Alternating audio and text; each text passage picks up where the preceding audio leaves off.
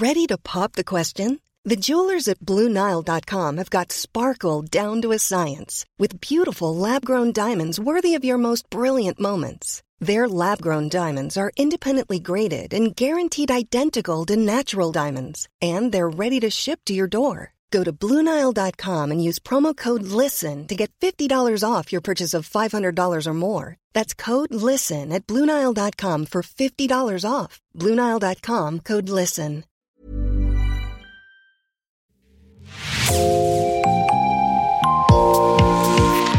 Bonjour et bienvenue dans ce premier épisode de la troisième saison de l'Actu dans la poche, le podcast quotidien d'actualité du Grand Sud-Ouest signé Podcasting. Podcasting, c'est une offre éditoriale en partie renouvelée en cette rentrée puisque vous pourrez retrouver nos traditionnels entretiens avec des journalistes mais aussi davantage de séries, de longs reportages et d'interviews. Je m'appelle Jean Berthelot de l'Agleté. Pour lancer cette saison, nous étions en quelque sorte tenus par l'actualité la plus marquante de cet été qui s'achève, les gigantesques feux de forêt qui ont ravagé des milliers d'hectares en Gironde et dans les Landes notamment. Et pour revenir longuement sur cette tragédie, nous allons vous proposer quatre épisodes. Trois d'entre eux composent une série, nous les diffuserons demain, mercredi et jeudi. Avec Camille Grangeard, nous partirons à la rencontre des professionnels de la sylviculture pour tenter de comprendre comment le secteur pourra se relever. Mais en attendant, aujourd'hui donc, nous recevons deux journalistes qui ont traité cette actualité, de journalistes que vous connaissez bien, auditrices et auditeurs de podcasting. Bonjour Juliette Chénion. Bonjour. Bonjour Clara Etchari. Bonjour. Toutes les deux, vous faites partie de l'équipe podcasting, mais vous collaborez aussi avec d'autres médias. Juliette, vous êtes notamment correspondante pour RTL et Le Figaro. Clara, vous travaillez pour la radio 8FM. D'abord, l'une comme l'autre, racontez-nous comment vous avez été amenée à faire des papiers ou des reportages radio sur ce sujet. Comment cela se passe dans ces cas-là? Ce sont les rédactions qui vous commandent des papiers C'est vous qui proposez? Alors, euh, dans ces cas-là, souvent, comme c'est une actualité euh, très importante, ce sont à la fois les rédactions qui commandent ces papiers et nous qui les proposons. Dans mes souvenirs, euh, pour le, les premiers feux, donc c'était le 12 juillet, deux feux qui se déclarent, l'un à la Teste et l'autre à Landiras. moi, j'étais pas du tout censée travailler, j'étais même pas à Bordeaux, j'étais à Paris pour des raisons personnelles. Euh, le soir euh, du mardi 12 juillet, je vois euh, qu'il y a quelques dizaines d'hectares qui ont brûlé à la Thèse de Bûche, à Landiras. Au début, c'est même pas clair qu'il y a deux feux, pour moi en tout cas. Et donc, je vois ça dans la soirée, mais vraiment, je suis pas censée travailler, donc je le vois d'un œil et je me dis, on verra demain matin. Le lendemain matin, je dois prendre un train pour rentrer à Bordeaux, comme prévu, euh, mais je suis réveillée par euh, RTL qui me demande si je peux aller sur les feux parce que le titulaire a déjà passé la nuit et qu'il doit partir ensuite en congé et qu'il est fatigué, qu'il faut le relever. Donc je leur dis, bah, je suis à Paris, donc j'arrive euh, dans la matinée, comme votre reporter de Paris que vous envoyez en plus. Pour ce qui est des autres rédactions, par contre, c'est moi qui les contacte. Le Figaro, je leur écris tout de suite euh, en leur disant voilà, il y a quelques, il y avait quelques dizaines d'hectares euh, hier soir, on se réveille là, on est à 400 hectares, donc je connais bien la zone euh, à la thèse de bûche. C'est vraiment beaucoup. je pense que j'ai jamais entendu parler de ça sur les dernières années, donc il faut y aller. Et ils me disent d'accord, bah t'y vas et tu nous dis ce que tu trouves et, et on fera un papier pour le soir même. J'arrive d'abord à la gare de Bordeaux, je vais chercher ma voiture, le matériel. Il faut à peu près une heure de Bordeaux à la thèse de bûche. Et euh, on commence, euh, oui, vers midi euh, le mercredi 13 juillet à couvrir ces incendies. on va en reparler hein, d'ailleurs de votre connaissance du secteur. Clara, pour vous, ça s'est passé comment? Alors moi, du coup, étant à 8FM, c'est la rédaction là qui réagit. on en discute en équipe. Et au début des incendies, je suis en présentation, c'est-à-dire que je fais des flashs toutes les heures. Donc, j'ai pas de possibilité de me rendre sur le terrain au départ. Donc, tout se fait au fur et à mesure à distance avec les appels euh, des pompiers qui nous avertissent au fur et à mesure euh, du nombre d'hectares, de l'évolution de la situation. Ensuite, euh, j'étais en congé et quand je reviens, je vais évidemment sur le terrain. On choisit d'aller à la test, donc bah, voiture et c'est parti. Là, on en avait discuté avant en équipe, donc on savait qu'on voulait faire évidemment des reportages sonores, mais aussi des interventions en direct dans les flashs toutes les heures. Donc une fois qu'on avait décidé, on va dire, la marche à suivre et l'incendie sur lequel on allait se rendre, après il n'y avait plus qu'à aller sur place et, produire un, maximum de contenu pour rapporter ce qui se passait et ce qui grandissait au fil des heures. Il y avait deux feux majeurs, hein, celui que vous avez cité à la teste de Bûche sur le bassin d'Arcachon et puis un petit peu plus à l'est du côté de, de Langon, il y avait celui de Landiras. Vous êtes toutes les deux rendues sur les deux feux? Euh, Moi, oui, je suis allée euh, sur les deux parce qu'en fait, euh, pour le les premiers, ce qu'on appelait les premiers feux pour RTL et j'étais là en tant que correspondante à Bordeaux mais il y avait aussi je l'ai dit une reporter de Paris. Donc on se répartissait les deux lieux en fait pour qu'il y ait toujours quelqu'un sur les deux feux. Après j'ai passé plus de temps à la thèse de bûche parce qu'il y avait souvent quelqu'un à l'Andiras mais j'ai vu un petit peu les deux, c'était d'ailleurs très différent, pas du tout les mêmes euh, enjeux. À la thèse de bûche, il y avait euh, au départ un gros enjeu avec les touristes, puisqu'il y a eu 6000 campeurs qui ont été évacués euh, dans la nuit du mardi 12 juillet au mercredi 13 juillet, ce qui est quand même beaucoup. À Landiras, c'était beaucoup les habitants qui devaient évacuer, et puis c'est pas du tout la, la, même géographie. Ensuite, il y a eu une grosse reprise de feu le 9 août pour plusieurs jours, et là c'était vers Ostens, et donc il y avait qu'un lieu, et là j'étais euh, évidemment sur ces lieux-là. Tandis que moi, j'en ai fait qu'un seul.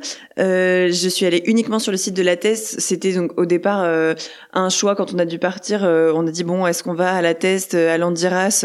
On a fait au, plus rapide et au plus près. Et euh, surtout que moi j'ai mes parents à Pessac, donc c'était plus rapide de d'y aller et de d'avoir on va dire une sorte de base euh, à Pessac. Et quand l'incendie à Landiras a repris, euh, j'étais de nouveau à l'antenne. notre équipe n'était pas assez nombreuse pour que je puisse retourner à Landiras, donc je suis restée à l'antenne à faire des flash infos sans sans aller sur place. Et sachant que peut-être ajouter qu'en fait le feu de la thèse de bûche a été bien plus couvert que celui de l'Andiras, surtout à partir du lundi 18 juillet, puisque c'est euh, ce jour-là, dans ma mémoire, ou euh, dans la nuit suivante, que les campings du Pila ont, brûlé, ce qui a attiré euh, beaucoup de télé étrangères.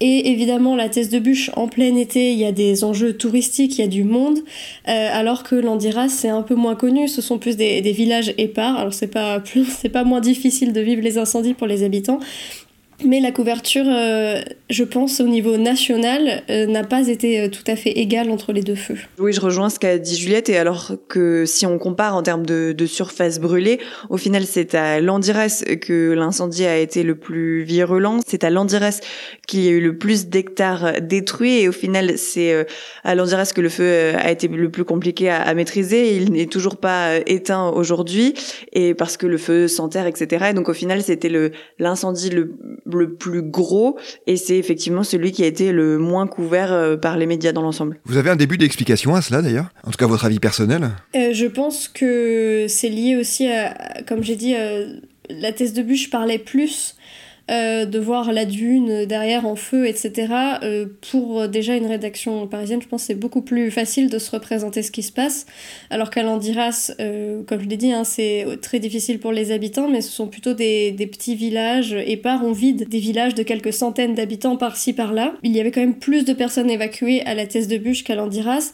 Il y a notamment un moment qui a été très marquant et qui, je pense, aussi a concentré l'attention sur la thèse de bûche. D'ailleurs, moi, ce jour-là, donc ça, c'était le jeudi 14 juillet, j'étais à l'Andiras et je suis revenue euh, en renfort à la Teste. C'est quand le, village de Caso a été évacué, donc c'était 4000 personnes d'un coup. Ça a été un peu, on peut dire, une surprise, euh, puisque quelques personnes avaient été évacuées le matin même, puis elles avaient été autorisées à, revenir. Et euh, dans l'après-midi, il a fallu évacuer tout le village, sachant qu'il y a une route hein, pour sortir de Caso à la Teste.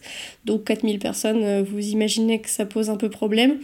Donc à partir de là, je pense que ça a beaucoup concentré sur la thèse de bûche. Et comme je l'ai dit, euh, une fois que les campings ont brûlé, euh, là c'était vraiment l'image de la dune, les campings qui brûlent. Euh, je pense que ça parlait plus aux personnes. D'ailleurs, le New York Times a mis en photo de une une photo prise sur une plage à Arcachon où on voit l'incendie au loin. Donc c'est ça qui a retenu l'attention au niveau national et international. Au niveau local, évidemment, euh, les rédactions locales ont fait un, travail immense euh, à l'Andiras comme à la thèse de bûche.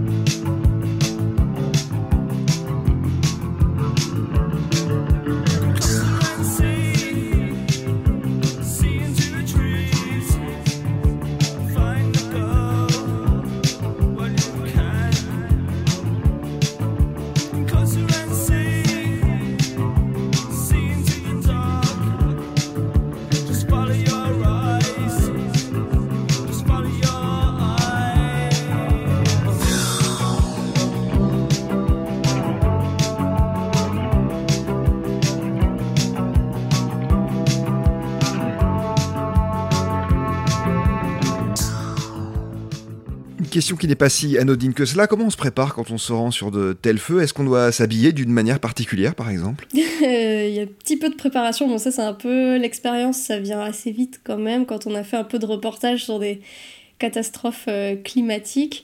Euh, s'habiller, oui, évidemment, prendre une tenue déjà euh, dans laquelle on est à l'aise. On sait qu'on va aller peut-être avec les pompiers, qu'on va marcher, conduire. Donc chaussures style randonnée, sport. des vêtements, on se dit si on s'approche du feu qui ne vont pas s'embraser facilement.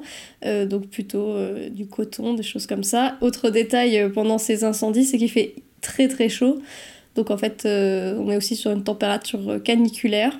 Donc vraiment, euh, les reporters, on n'est pas les mieux habillés euh, sur le terrain des incendies. après, il y a d'autres choses qu'il faut préparer. C'est qu'en fait, quand on part comme ça, on se dit, bon, il y a un incendie, on y va. On ne sait pas très bien combien de temps on va y passer, combien de temps va durer la journée. donc, on sait qu'il va faire très chaud.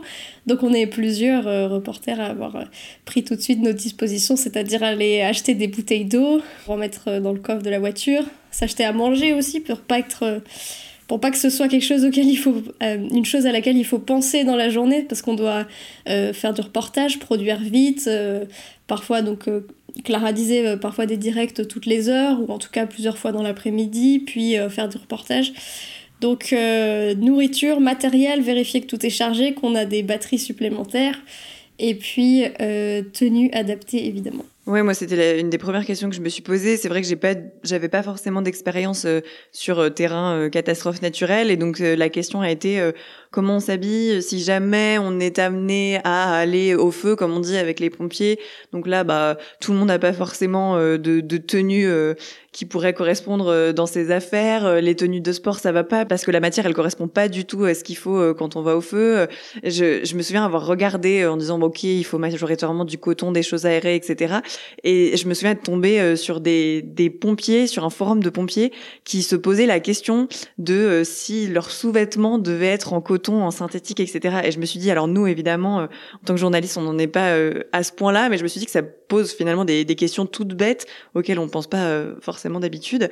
Et après, exactement comme disait Juliette, il faut penser à l'eau, à la nourriture, au chargeur, à 15 000 batteries de secours.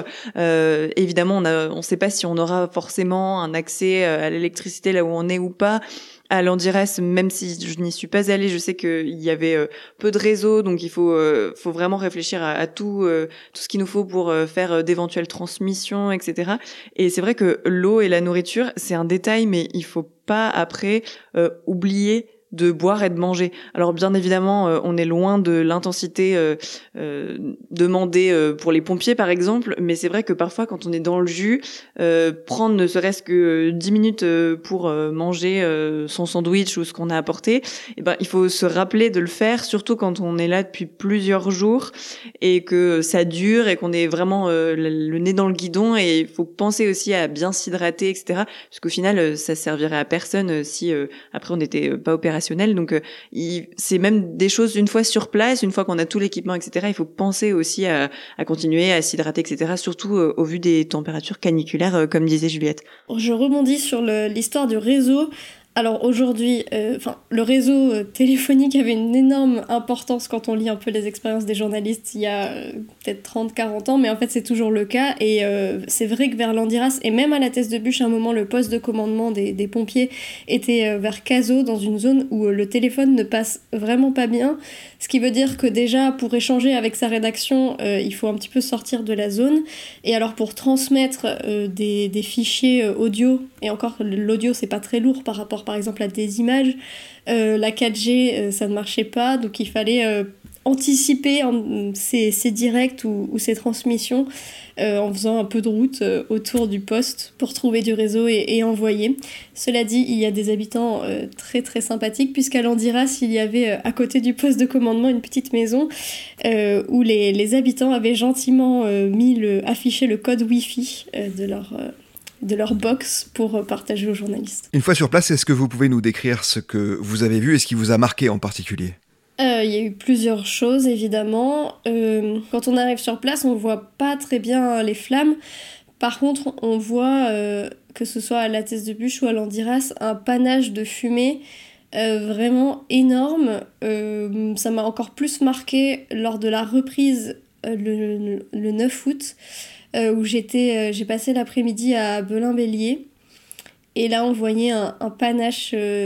alors, les autres fois, c'était gris, mais là, c'était carrément noir, qui grossissait à vue d'œil et qui avançait en fait vers le village. Donc, c'est très impressionnant. Ensuite, quand on part avec les pompiers, là, ils peuvent nous amener euh, plus près du feu. Euh, moi, je suis pas partie avec eux les jours où c'était le, plus impressionnant, mais j'ai vu euh, les, images de mes collègues ou ce qu'ils ont pu raconter.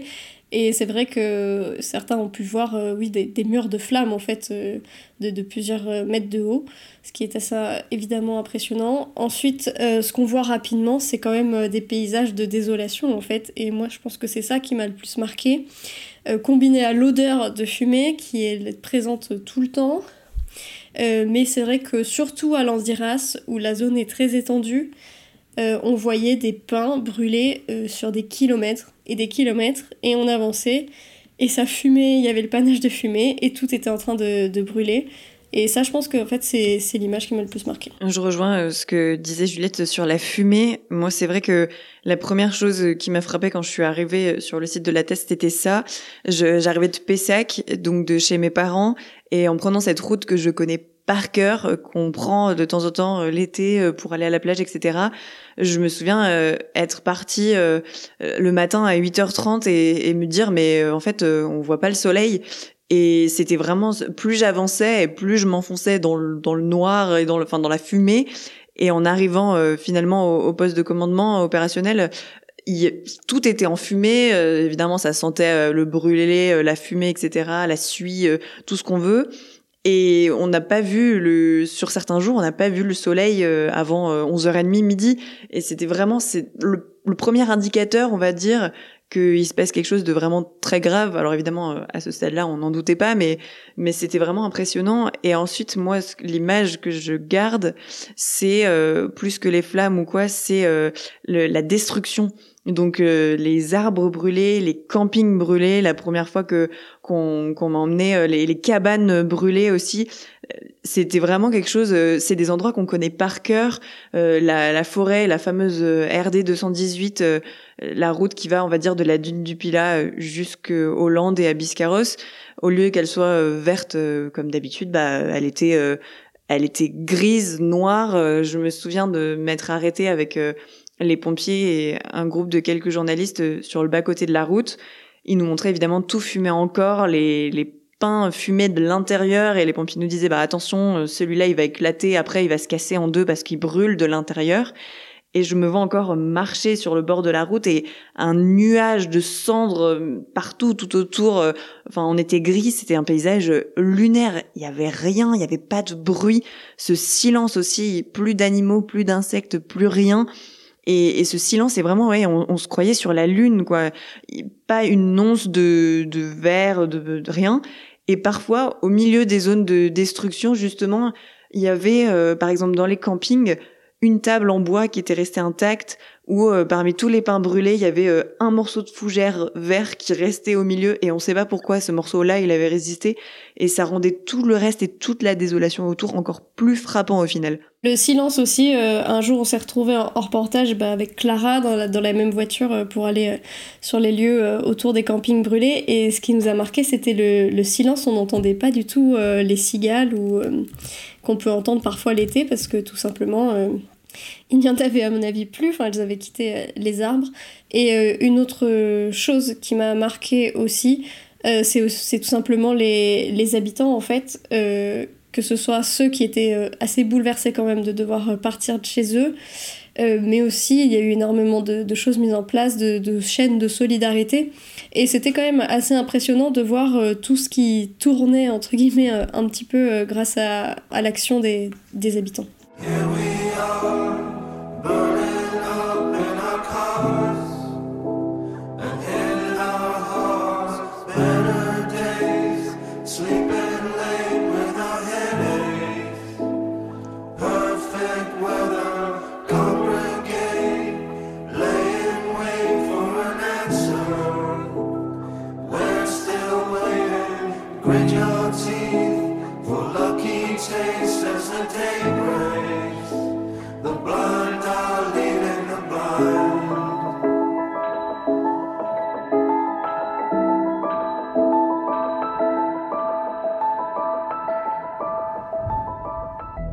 Quelle manière vous êtes parvenu à approcher des zones qui brûlaient? On imagine qu'un périmètre de sécurité évidemment avait été installé. Et pour le dire autrement, comment se sont passés les rapports avec les autorités avant et pendant vos reportages? Les pompiers, les gendarmes, la préfecture? Euh, Pour accéder aux, zones qui brûlent, euh, normalement le, protocole c'est que ce soit les pompiers qui nous amènent.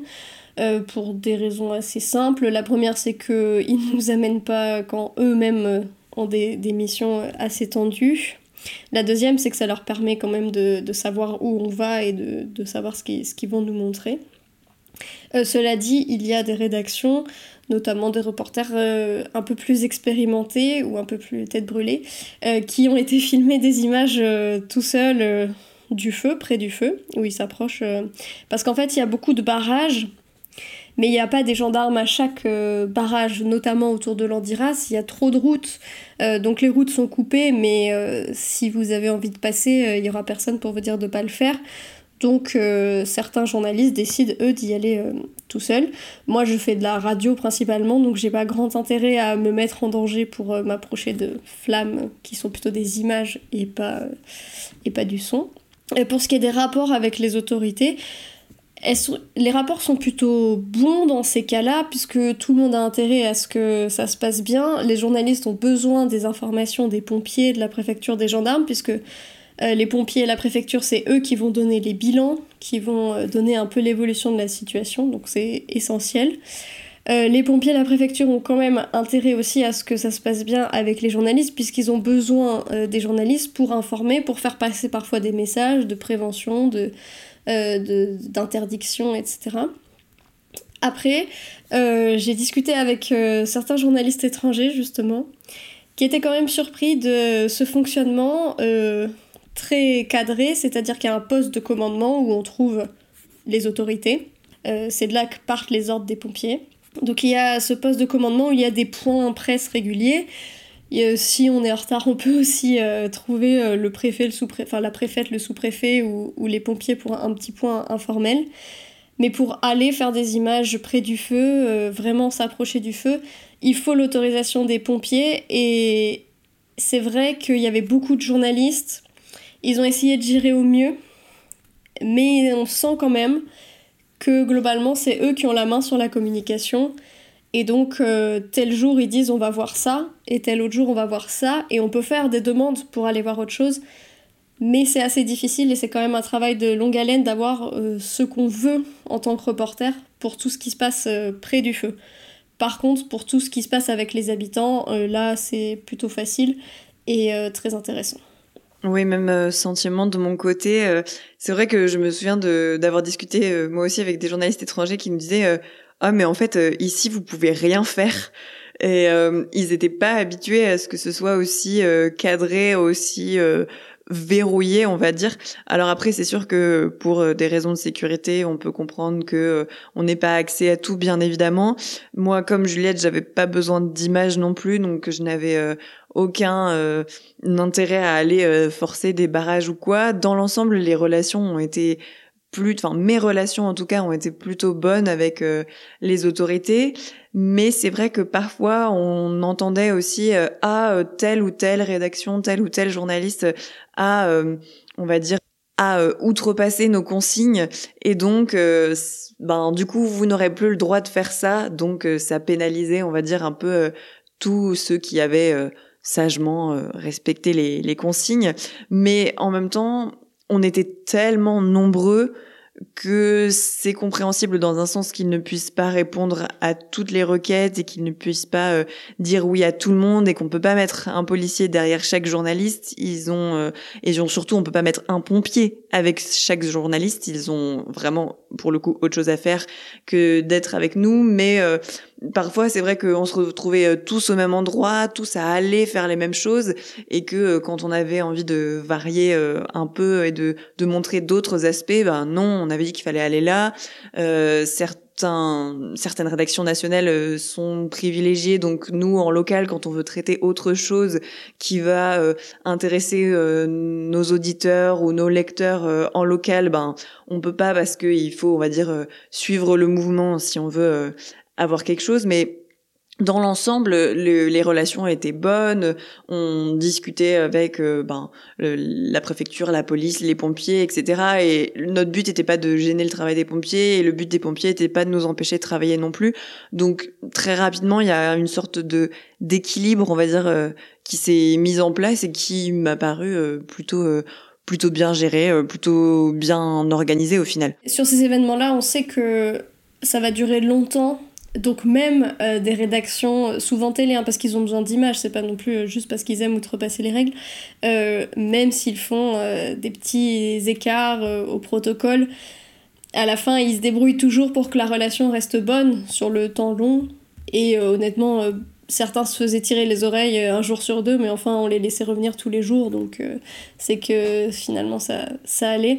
ça me fait penser quand même, on a les pompiers, la préfecture, le plus difficile euh, à couvrir et le plus compliqué, c'est les. Il y a eu plusieurs visites ministérielles et, et une visite présidentielle.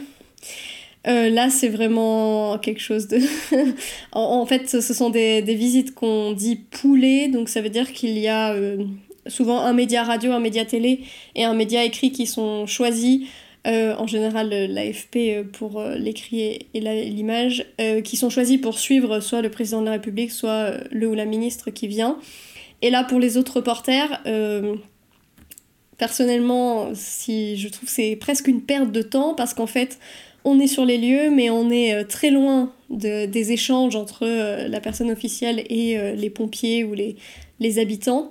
on voit tout de loin et ensuite on est censé récupérer les, les sons ou les, les images des, des, des, médias du pool. Et euh, c'est vrai que bah, je sais qu'il y a certaines rédactions qui, et certains, parce que leurs reporters leur ont dit, au bout de la deuxième, troisième, euh, quatrième visite ministérielle, disaient tout simplement mais ça sert vraiment à rien que j'y aille, euh, je perds du temps, pendant ce temps-là je peux aller avec les pompiers ou auprès des habitants, donc vous récupérerez ce que font, ce que font nos collègues et puis ça suffira.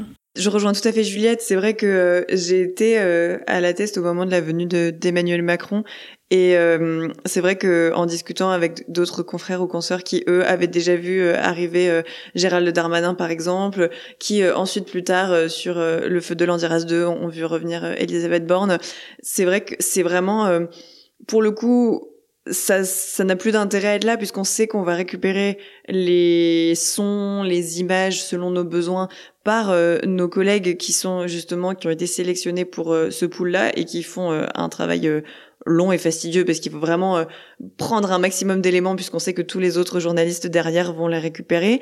Et pendant ce temps-là, ben justement, c'est peut-être le moment de d'en profiter et d'aller euh, demander euh, si les pompiers sont d'accord pour nous emmener quelque part, si les policiers veulent bien nous ouvrir la voie pour aller, je sais pas, à tel endroit ou à tel autre, parce qu'au final, tout le monde, de toute façon, sinon est un peu parqués à l'écart. Et alors après, euh, les pompiers, les policiers, euh, les autorités sont évidemment eux aussi mobilisés par la venue euh, de du ministre, du président, de la première ministre, etc. Et donc tout le monde est un peu à l'arrêt dans ces moments-là et la moitié ou même les trois quarts des journalistes présents de toute façon ne peuvent pas voir ce qui se passe. Donc ça fait un peu des temps mort. C'est assez particulier parce que tout s'arrête. On attend pendant très longtemps, généralement, la venue de l'officiel en question. Et ça fait une ambiance assez euh, particulière parce que tout le monde euh, pendant ces périodes-là est dans sa bulle, euh, au charbon, au feu, sans mauvais jeu de mots, et donc du coup, tout le monde fait ses reportages ou euh, fait ses missions pour les pompiers, les policiers, etc. Et là, tout s'arrête, tout le monde revient au poste de commandement, euh, tout est passé en revue, etc. Il y a une sécurité dingue, bien évidemment. Et donc, ça fait un peu un temps mort. Et ensuite, il faut que tout ça se remette en route pour euh, retourner, couvrir les incendies, éteindre l'incendie, faire des barrages. Enfin, à chacun sa mission. C'est assez particulier comme ambiance.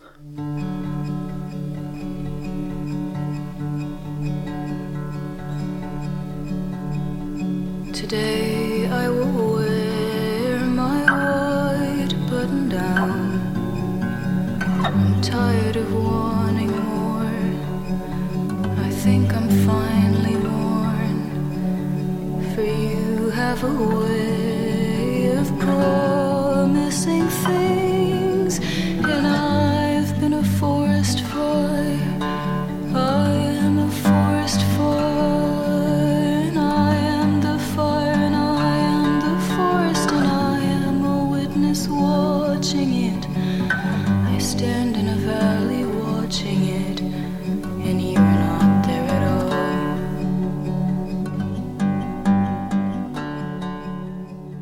D'un mot, puisqu'on arrive presque au terme de cet épisode. Sur place, vous avez commencé à en dire euh, quelque chose tout à l'heure, euh, Juliette, mais vous êtes parvenu facilement à échanger avec les pompiers et avec la population, parce que quand même, ce sont des circonstances particulières. Fort heureusement, il n'y a pas eu de victimes humaines, mais vous avez eu forcément face à vous des gens très choqués par ce qu'ils vivaient. Oui, avec la population, globalement, ça s'est bien passé. Euh, j'ai dit, effectivement, il y a des gens qui sont bouleversés, mais c'est souvent des gens un petit peu âgés, euh, un petit peu désorientés, ou, ou des personnes qui ont de toute manière des difficultés dans leur vie. Il y a aussi beaucoup de personnes euh, qui prennent ça avec euh, philosophie, alors ça étonne beaucoup nos rédactions, nos, souvent nos rédacteurs en chef, mais euh, énormément de personnes sont quand même très rationnelles et malgré la, difficulté de la situation acceptent. les gens, si on leur parle gentiment, qu'on sort pas le micro comme ça sous leur nez et qu'on leur montre qu'on a surtout envie de savoir comment ça se passe pour eux et pas juste de faire un son. En général, ça se passe bien. Les difficultés qu'on a eues, c'est au bout du dixième jour d'incendie. Euh, les habitants de Cazaux n'étaient toujours pas autorisés à rentrer chez eux. Euh, des habitants du Pilat-sur-Mer avaient pu rentrer chez eux alors qu'ils avaient évacué euh, plus tard. pour les habitants de Cazaux, c'était une discrimination alors qu'il y avait des raisons sécuritaires hein, de ne pas faire rentrer les gens de Cazaux tout de suite. là, on a suivi, on est plusieurs confrères à avoir suivi. C'était un convoi pour aller nourrir les animaux ou chercher quelques vêtements propres dans les maisons à Caso. Et là, les Casalins ont été quand même euh, pour certains assez vindicatifs et euh, je pense ont un peu passé leur colère et leur frustration sur nous. Mais vraiment rien de dramatique et finalement la plupart des, des personnes étaient plutôt... comment dire, ont plutôt coopéré, étaient plutôt contentes de nous parler. c'est quand même plus difficile quand il s'agit de les filmer. le micro ou l'écrit les met quand même souvent plus en confiance pour nous parler. Avec le recul, quel regard vous portez sur ce moment forcément particulier dans votre jeune carrière? Ce que je garderai de mon côté, c'est plutôt le, alors certes, bien évidemment, les habitants, mais aussi le contact avec les pompiers. Euh, on sait que généralement pour les pompiers, tout est très cadré pour parler. Il faut passer par la hiérarchie. Il y a vraiment euh, tout un, toute une chaîne euh, à, à, dérouler, on va dire. Et là, euh, il y en a beaucoup qui étaient aussi prêts à se confier, alors pas forcément au micro, mais même à nous raconter des choses que nous, après, on pouvait raconter dans notre voix, en l'occurrence en, radio. Et euh, prêts à nous raconter ce qu'ils avaient vu, et ça donnait vraiment cette impression qu'ils avaient aussi euh, besoin de, de, parler, de le raconter à quelqu'un, euh, d'évacuer, mais tout en restant très très carré, très professionnel, très analytique même sur ce qu'ils étaient en train de vivre. Mais euh, il nous racontait, euh, je me souviens, bah, avec Juliette d'ailleurs, être montée dans la voiture euh, d'un des pompiers en allant sur le site d'un pare-feu. Et lui, il était de la test et donc il nous racontait, ben voilà, le combat avec les flammes, ce que ça faisait, les autres équipes de pompiers qui arrivaient de partout en France. Ensuite, il y a eu les équipes internationales et, et eux, ils sont évidemment bah, au cœur de l'incendie, donc c'est toujours très très intéressant et, et, très instructif, voire parfois très bouleversant selon le témoignage, d'écouter ce qu'ils nous racontent.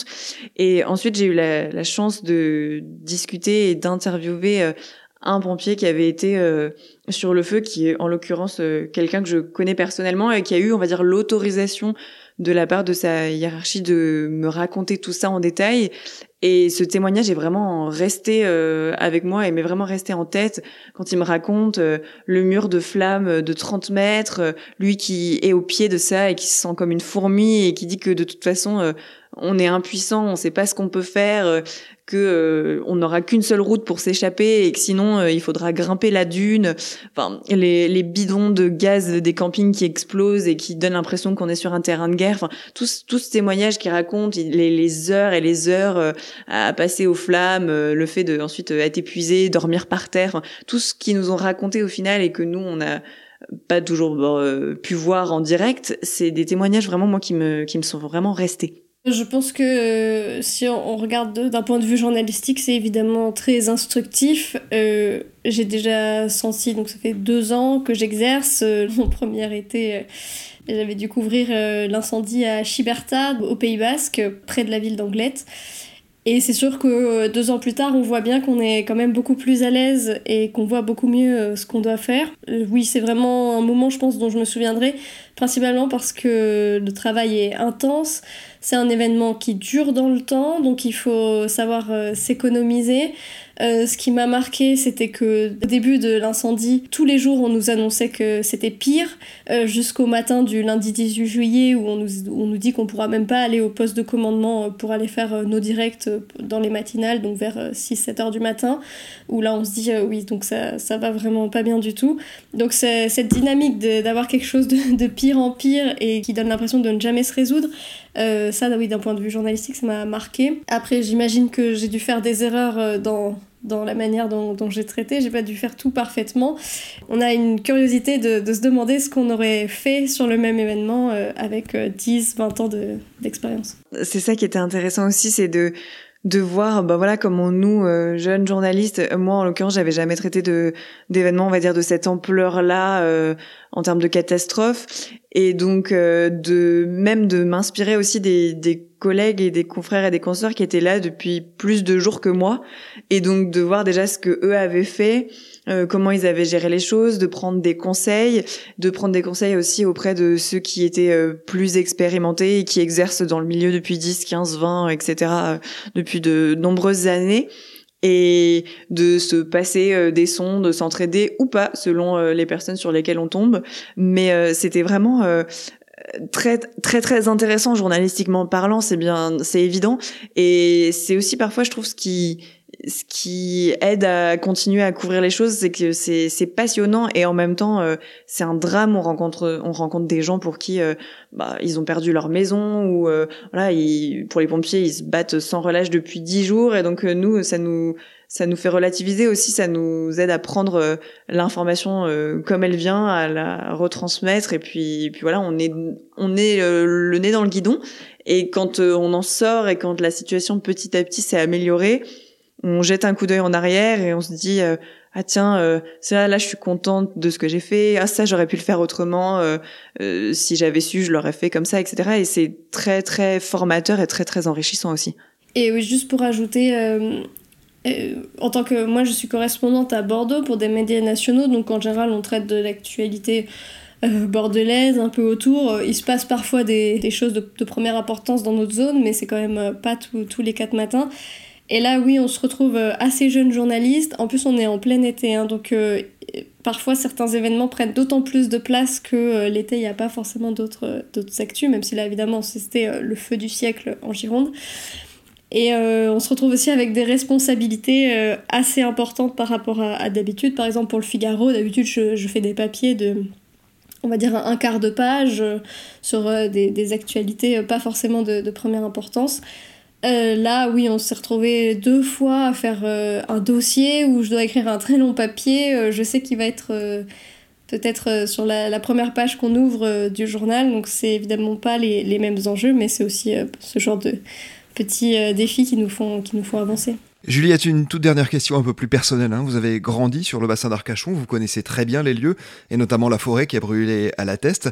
Est-ce que vous avez réussi à garder une forme de distance vis-à-vis de ce sujet Vous avez eu du mal à le traiter pour toutes les raisons personnelles que l'on peut imaginer?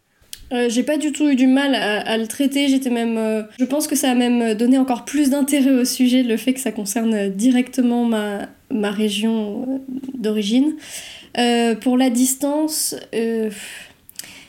heureusement, quand on fait du, ce qu'on appelle du news, on, cherche quand même euh, l'info la, plus récente, c'est des choses très factuelles, euh, ou alors on va avec les habitants nous expliquer, vont nous expliquer ce que ça fait d'être évacué ou euh, d'avoir perdu sa maison, etc.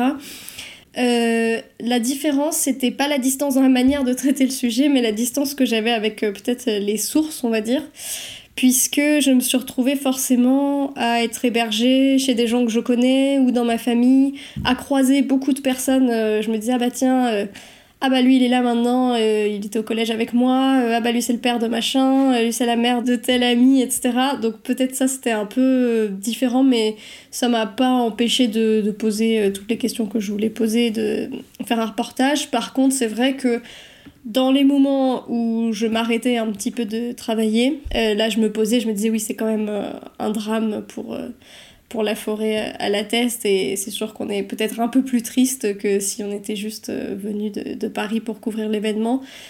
Mais honnêtement, je pense que ça m'a plus aidé qu'autre chose de connaître les lieux parce que je connaissais euh, quand on me parlait d'un lieu dit, d'une route, je savais où c'était, si j'étais un peu perdue, euh, je savais vite me repérer, je savais aussi qui aller voir.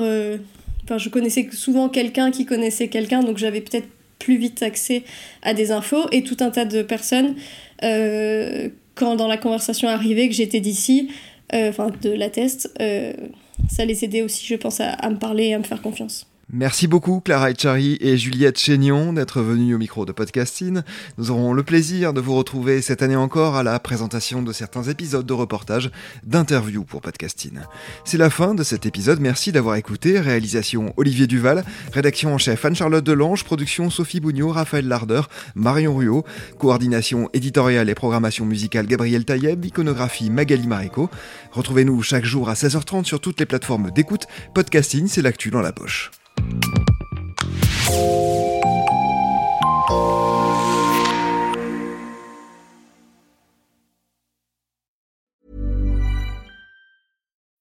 When you need mealtime inspiration, it's worth shopping Kroger, where you'll find over 30,000 mouthwatering choices that excite your inner foodie. And no matter what tasty choice you make, you'll enjoy our everyday low prices, plus extra ways to save, like digital coupons worth over $600 each week. You can also save up to $1 off per gallon at the pump with fuel points. More savings and more inspiring flavors make shopping Kroger worth it every time. Kroger, fresh for everyone. Fuel restrictions apply.